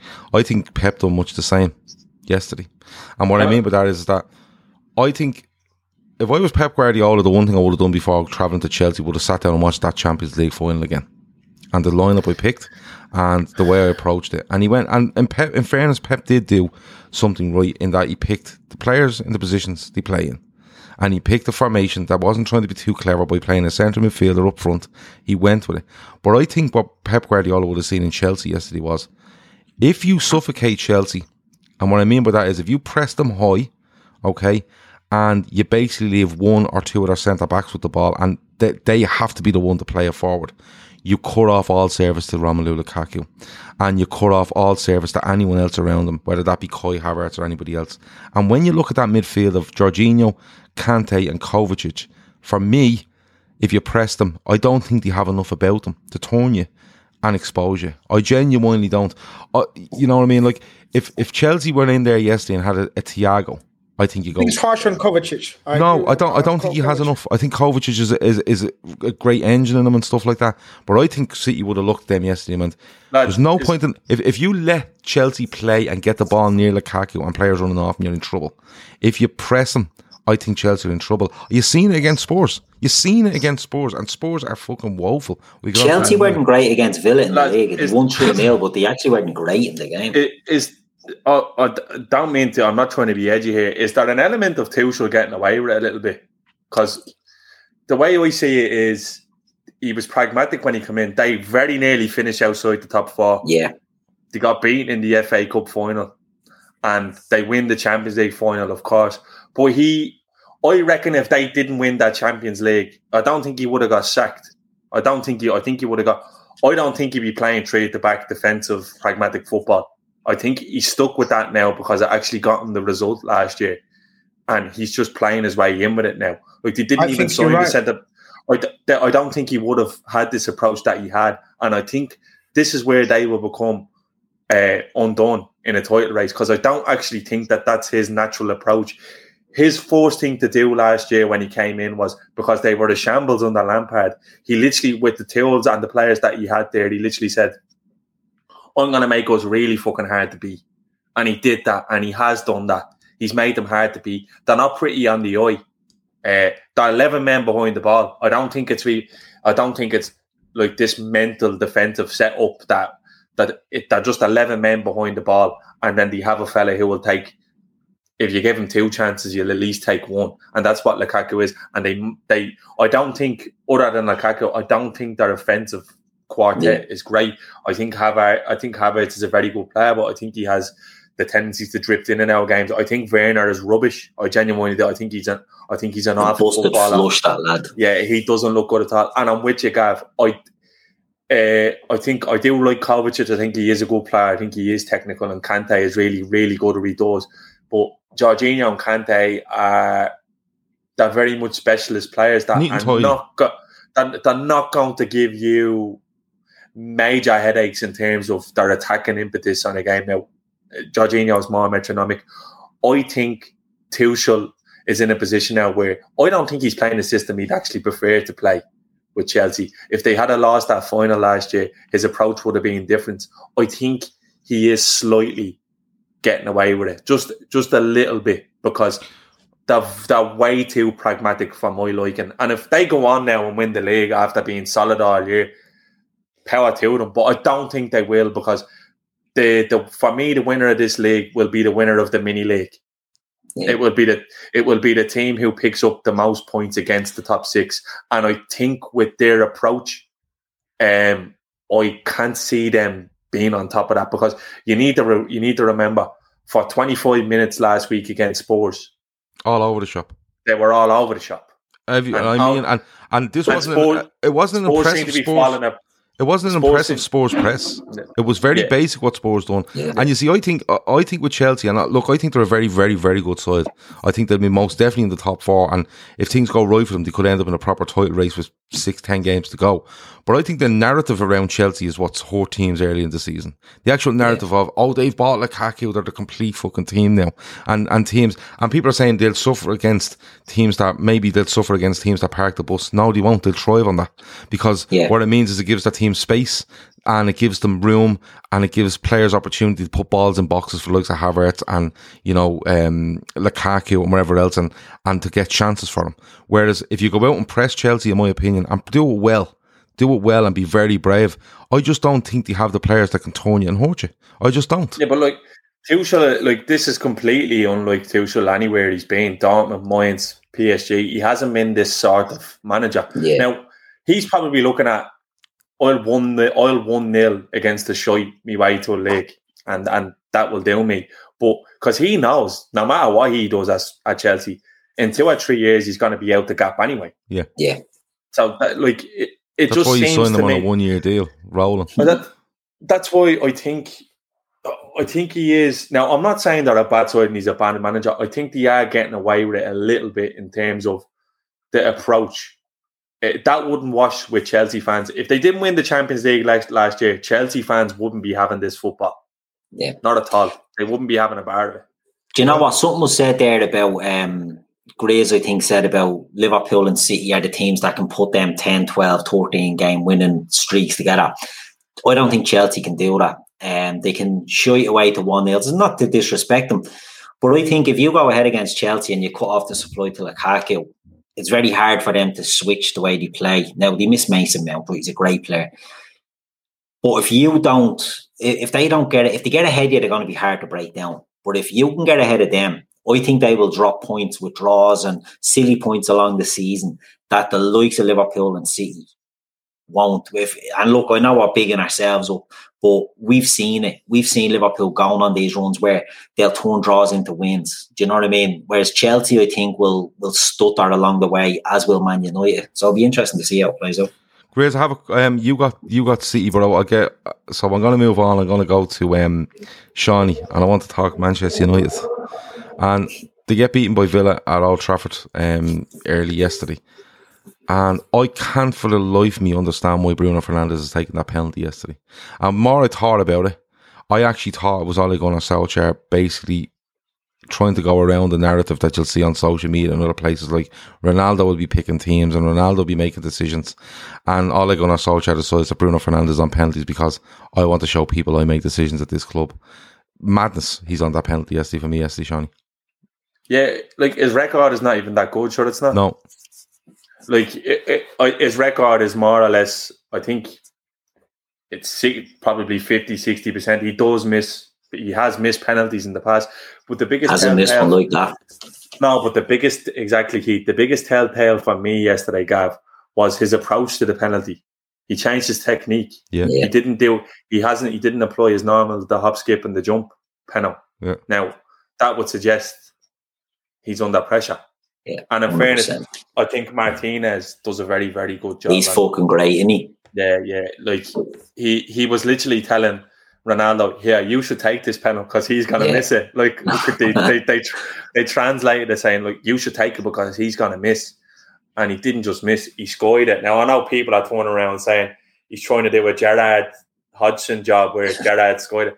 I don't think so uh, because I think it's a bit of a. The, the I think the lunatics are running the asylum now at United. It won't be Yeah. soon before long before that's what's happening there because the shield seems to be gone from uh, Ole now on the media. It does seem to be falling an awful lot on him now. You had him, he he takes a swipe at Klopp during the week. The week previous, he has a swipe at Ferdinand. The fella has more enemies than Batman now at this stage, and that's that's literally the the cross he's going to create for his own back because that is a serious United squad. And I won't have anyone tell me any different. If they got Conte in tomorrow, they would be there or thereabouts. There's no doubt about it. I think they have quality all over the pitch. I don't think missing one player in one key area like the DM that they go about. They're always short on a hundred million player. Do you ever do you ever see Yeah. that? Like you know, they're always short of a fifty million man where nearly every one of their players costs fifty million. And something something that nobody touched on yesterday in either match today or anything that I watched. The injuries are starting to pile up. Shaw goes off yesterday and Maguire goes Maguire, off yesterday. And before they know it, they'll be going in. And Varane hasn't pulled up trees there. So I do think um, looking at United's next 10, 11 games, I think Solskjaer will be under fierce pressure. And although Ronaldo for me is up there as the, one of the greatest footballers ever, I'm not sure he's in it for this shite. I, I'd say he's going to be looking around going, "What the fuck? I, I didn't sign up for this. I didn't. I didn't sign up for having to be dogging games out here. I'm at the being living sitting pretty in Italy for the last two years, where ninety percent of the teams roll over and let you tickle their belly. Like you don't get that in England, not in the Premier League. He, he's just not going to get that. He will score a boatload of goals, but is he is he the man you got that's going to pull you out of Moya? I don't think so. I, I don't think so. I think United lack leadership everywhere, everywhere, and that will tell in the end because I don't think Ole is a good manager, and I don't think they've a leader between the whole. Harry team. Maguire is a terrible captain. Harry Maguire is an awful captain. So, f- sadly for me, it look, looks like this is Solskjaer's final furlong. It really does. It, it seems like this is a horse ready to go to the glue factory and get the bullet because they are literally on the. the it, it's it's coming. Yes. It's coming. So, the, our worst nightmare. Winter's compared coming. that. Winter is coming. Yeah, exactly, Chris. Winter is coming. But um, a, few people said there he has a better record than Ronaldo um, at penalties. Um, I think they're fairly similar um, in in record. What I'm saying is is that as the senior person in that conundrum, I thought Ronaldo would have t- taken it, and I think a lot of people would have expected Ronaldo to take it. And I think the decision for Bruno Fernandes to take that penalty goes beyond the record. I think it's it's for me, and I expect it from Solskjaer now, the way he's going on. I expect him to be thinking about these things going, I'm putting Fernandes on that to show people that, that are saying that he's, Ronaldo's doing this, Ronaldo's doing that. I'll show them I'm this and I'm that. He is like that. Um, and he's, he's starting to show that, but it's a bit mad. But, um, Keith, Arsenal beat Spurs today. Um, Arsenal played, in my opinion, okay. Okay. Ah, come on, they were brilliant. No, they, no, they weren't. They played okay. But I tell you something, you Spurs were absolutely and utterly appalling today. Yeah. Appalling today. And like Arsenal get three good goals. But when you look at where Spurs are for these three goals, it's absolutely and utterly criminal what's going on. And Keith, I'm gonna put it to you. Them players, he looks like he's lost them players already. And what I mean by that is that they don't want to play in midfield. They they don't want to chase. They don't want to press. They don't want to support each other. They played an Arsenal team today, Keith, with Xhaka, um, Partey, and Odegaard in midfield, and didn't back themselves to play football against those three, and that was absolutely and utterly criminal. Um, uh, people are saying give give them some credit. I am giving them credit. I thought Arsenal went about their business and got three good goals, but didn't have to get out of second gear. You know, they didn't blow Spurs away. They just went and exposed Spurs, who literally done it to themselves, Keith. It's mad to watch. I think he's lost them already.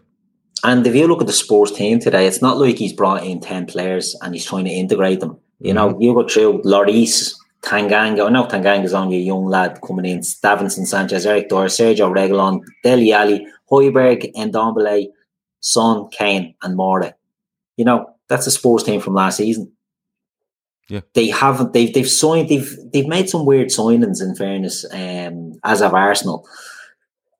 But they just don't look like they're going anywhere, Spurs. I think, you know, he when when Nuno's at Wolves, he done a good job at the beginning there, but he was getting given the sort of best of Portugal. He was getting the Portuguese talent was all going there. That was probably, you know, out of their out of their limits if if it wasn't for the Jorge Mendes link. And he was getting these players and he could get it. And if your familiarity, I suppose, is a good thing, you going to England and you've got a team with eight, nine, ten Portuguese players or Portuguese speakers. Eh, I'm not saying it's easier, but the spotlight isn't on you as much and you can sort of build in. And he did, he done a good job there for a while. And then it started going a bit stale. And he's gone to Spurs. Now, he was about their fifth or sixth choice for that job. I they couldn't blade and get anybody. Seany turned them down and all twice.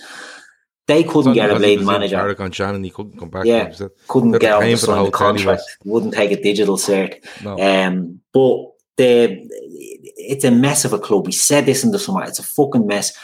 They were top of the league after three games, three scored three one nil wins. I know the best City, but they didn't look good, and people were talking about them, and you knew there was cracks there, and you're starting to see it. I think, I think he's going to be one of the first managers getting the bullet. I just I don't think it can go on much longer. Like if they're getting so for Gav, I agree with you. I think Arsenal were okay today, and that's damning on Spurs. That is absolutely damning. It's not like Arsenal came out and you know the way we've done it to Arsenal, we've done it to Spurs before, where you come out and you blitz a team and you're electric. I don't think Arsenal were that. No, they they didn't have to be. They didn't have to be. because what I happened really with- like Smith Rowe, lads. Yeah, he's, He's a a quality, great he's player. quality, and, and I want to Great talk player. about that goal in particular because people are saying I'm not giving him enough credit. Watching that game today, you knew, and Neville said it on the commentary. He said, "This is weird from Spurs. They don't seem to want to engage Arsenal. They want to, and it's it, wasn't like they were trying to, you know, shut up the crowd by by keeping the ball. They were literally not interested in playing football. They were giving it to their two centre backs who were hitting these diagonals, not passes, just lumping it up and hoping they could win flicks off it.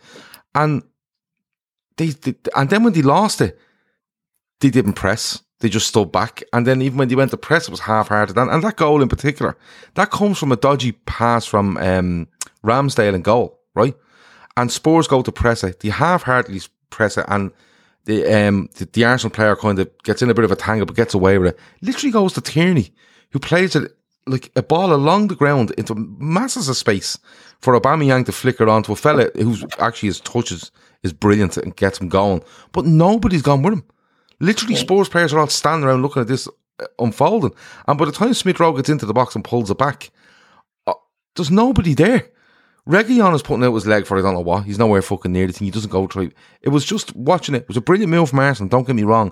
But it was so easy to do because Spurs half-heartedly pressed and then let one, two, three passes go. And next thing, Aubameyang's taking a shot on goal and nobody's going near the ball. And they just look like they don't want to put in the effort in.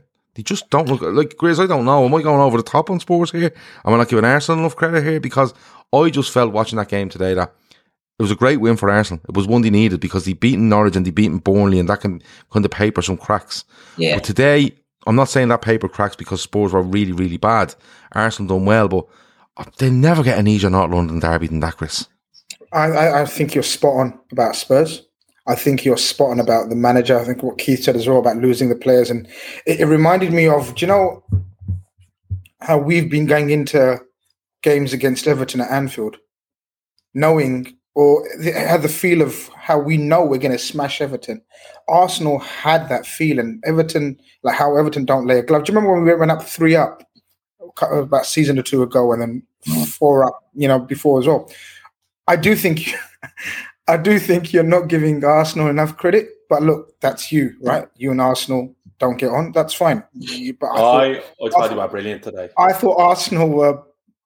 Look, I've said it um, before and people accuse me of being a Grizz Teta fan, uh, an Arteta fan, fanboy. I've, I, have said when uh, the time to judge Arsenal this season is when he has his best defense, uh, his best team out. And the last three teams, last the, the last three selections he's picked, the last three um, uh, wins has shown that they're not relegation fodder, as people were calling them, whatever, whatever. Of course, they're miles away from the Arsenal that we know. Of course, they are.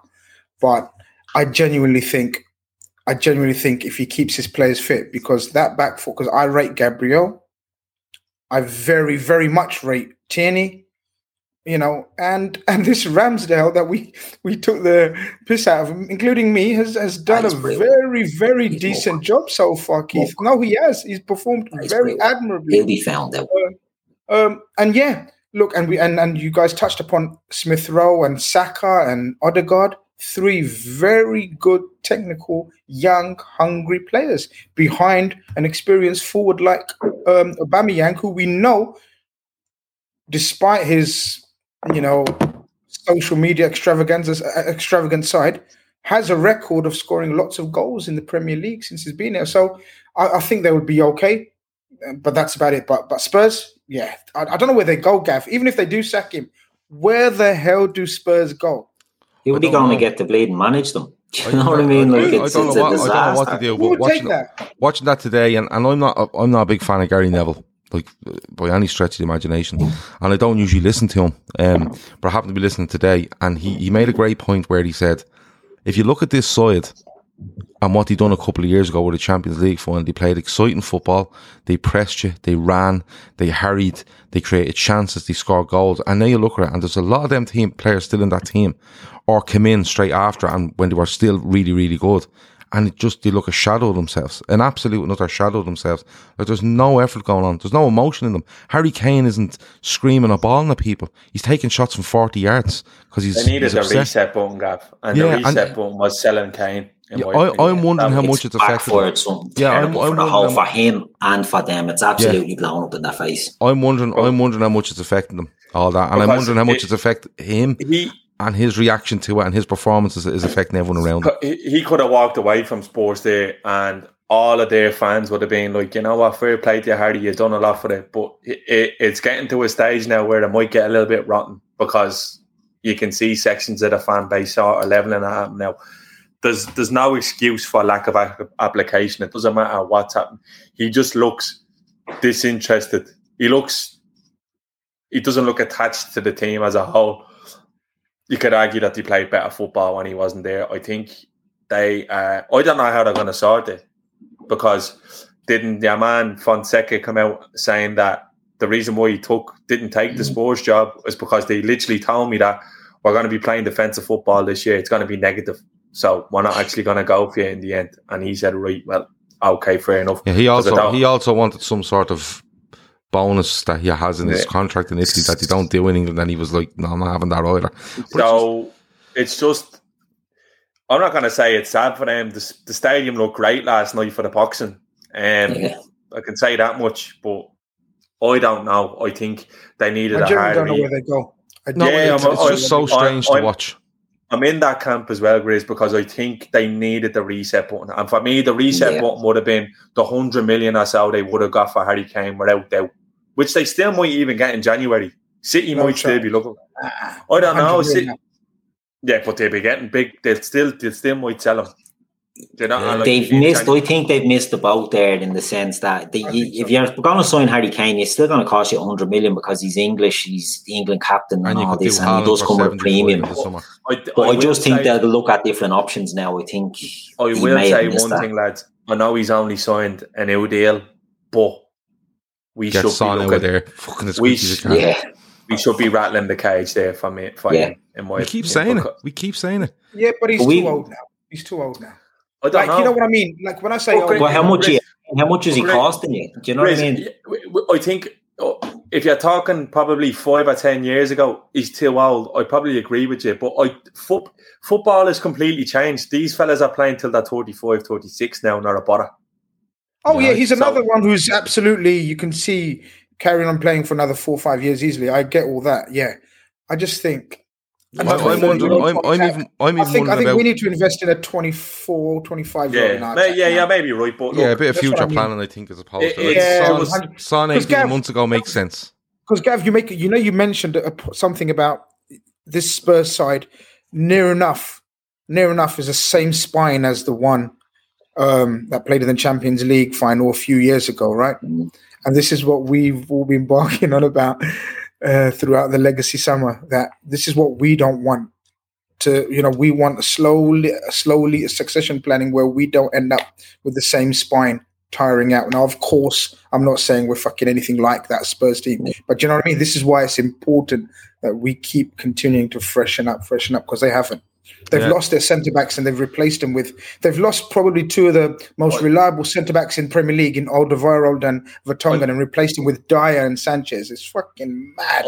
Yeah, I think it's. I think it's very interesting to see, and and you know what? Even the way uh, Nuno answers questions with regarding Kane and Kane's goal record this season, doesn't seem to even name him. You know, he's asked about when he's kind of going, "Well, we know what we have and we know what we can Yeah. do," and I'm kind of going, "Why In don't you just come out and say our fucking player is great?" There's, there's something not right there for me, and I think We- it's we starting to. sh- It's we starting should have seen the pour writing on the pitch. wall. Yeah, big time guy. Like you said, that we should have seen the writing on the wall when they tried to get the fella back to manage them. That they literally gave fifteen million. Yeah. Yeah. The year previous, so it would speak volumes about the shit show that's going on behind closed doors there. I suppose. My, I, I think they should stick with Nuno no matter how bad it gets because I actually don't know what they're going to do otherwise. Because Well, it all, dep- it all depends. it. It all depends, all Johnny, on, on, on how big an influence Harry Kane is having in all this, and Harry Kane's demeanour, and Harry Kane, the way he's carrying on, um, or the way he's carrying himself in training around the pitch is actually to do with this. And does Nuno Espirito Santo turn around at some stage and go, you know what? He's not putting it in. He's taking shots from 40 fucking yards out, which he done today, which was ridiculous. And he's not pressing. He's not, and I, does he need to go on a collision course from?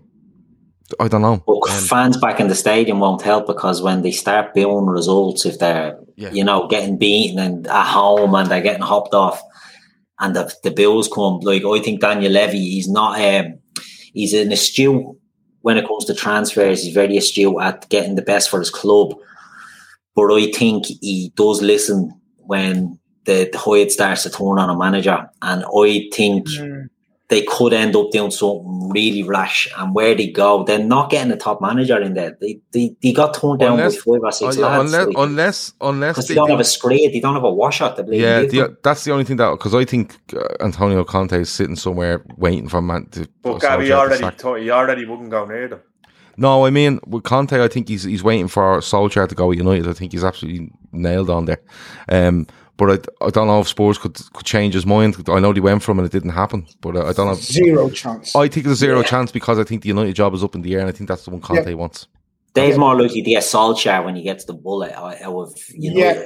Yeah, Do you know what I mean? shout. That's the, the, the name, Yeah. and Yeah. it's all like on a Solskjaer or Frank Lampard or something. You know what I mean? That's the Even the, if I was the Graham they'll end up Potter, a couple of people in the chat saying Graham Potter. Uh, Graham Potter,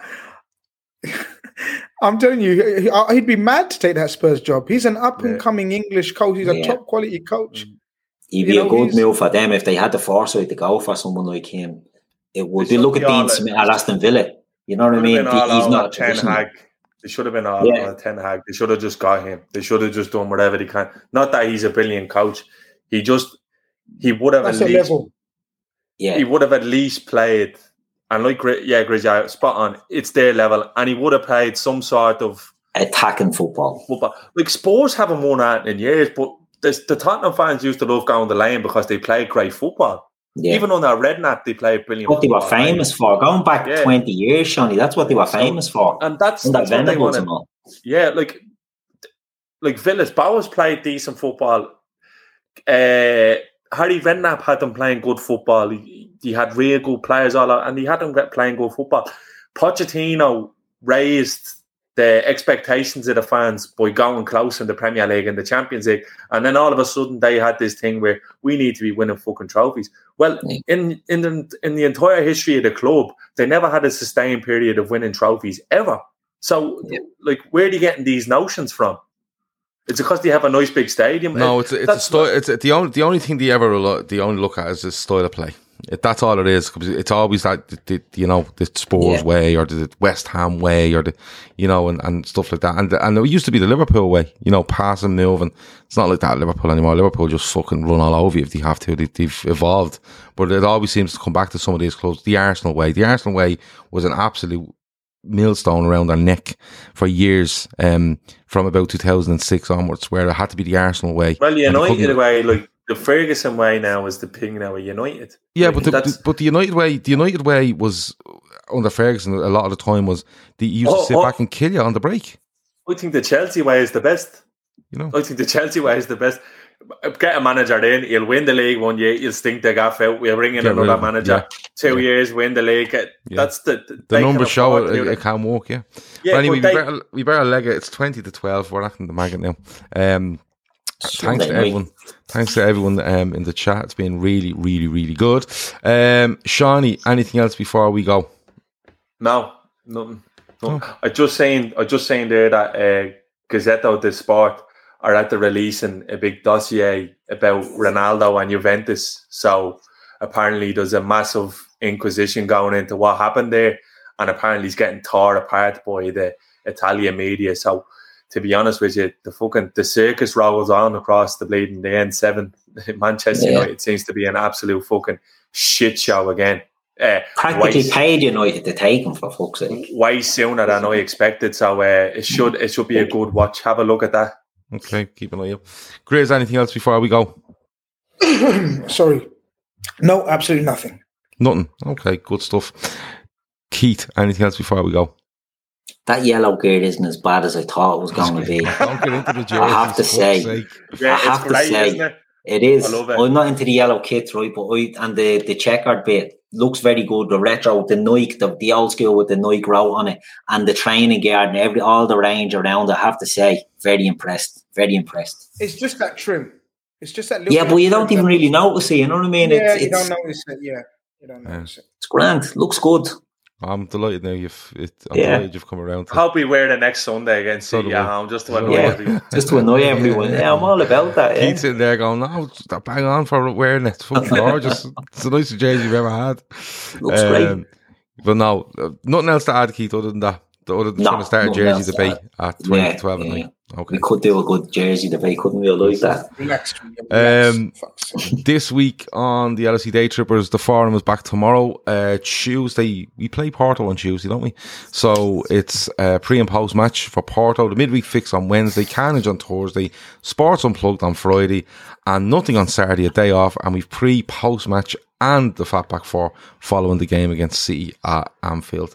Um, last thing, the Sienna campaign has gone above 100,000 euros. It's at 102,000 currently. What they done was they had, um, they had big fundraisers that they'd done and we're waiting on the money. So they've, they've, they've put the money in there waiting for it to arrive. So that's brought them up over 100,000, 18,000 to go, which is nothing. Absolutely nothing, 18,000. So we're going to keep pushing this on every show this week and into the following week and the week after that. And when we get to the international break, we're going to try to do something for three or four hours where we just have a load of crack and there's going to be one link on the screen and that's the only link and the only message going up. And that's where you're going to donate and help us get to the 120k.